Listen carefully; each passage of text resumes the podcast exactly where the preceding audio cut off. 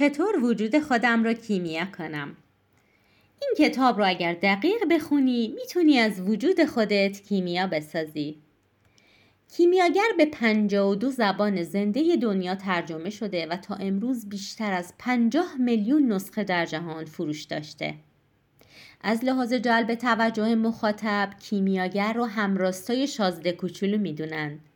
تو پرانتز بگم که پرخواننده ترین کتاب در دنیا بعد از انجیل شازده کوچولو هست. کیمیاگر هم در همون حد و حدوده.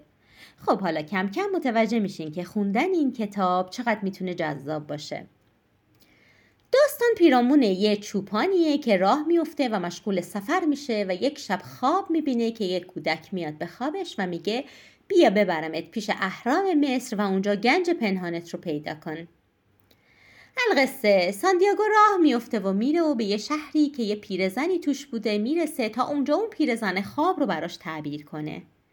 پیرزن هم میگه من یک دهم گنج رو می‌خوام. ساندیاگو خندش می‌گیره. میگه این فقط یه خواب بوده. اگه گنجی وجود نداشته باشه چی؟ پسر جوان قصه ما به راه میفته و میره و میره که بهرام مصر برسه و بتونه گنجش رو پیدا کنه. تمام ماجراهایی که تو این سفر براش پیش میاد این داستان زیبا رو شکل میده. حتما فکر می‌کنید که سانتیاگو به گنج نمی‌رسه اما نه اشتباه می‌کنید.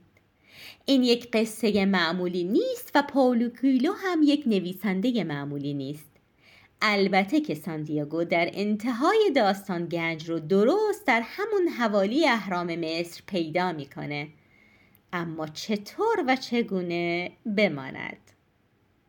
داستان اصلا مربوط به گنج نیست. این هنر نویسنده است که از طریق مفهوم گنج و رسیدن به اون ذهن ما رو درگیر می‌کنه تا یک مهم رو به ما گوشزد کنه.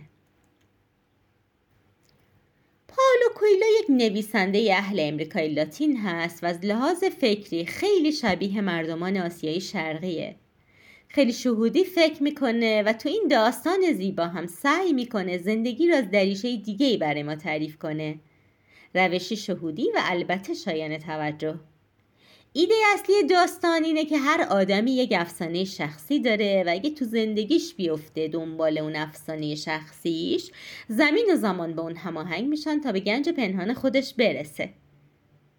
تو این قصه می‌بینیم که حتی اتفاقای بد چجور می‌تونن در راستای اون افسانه شخصی برای ما یه پیغام هایی داشته باشن.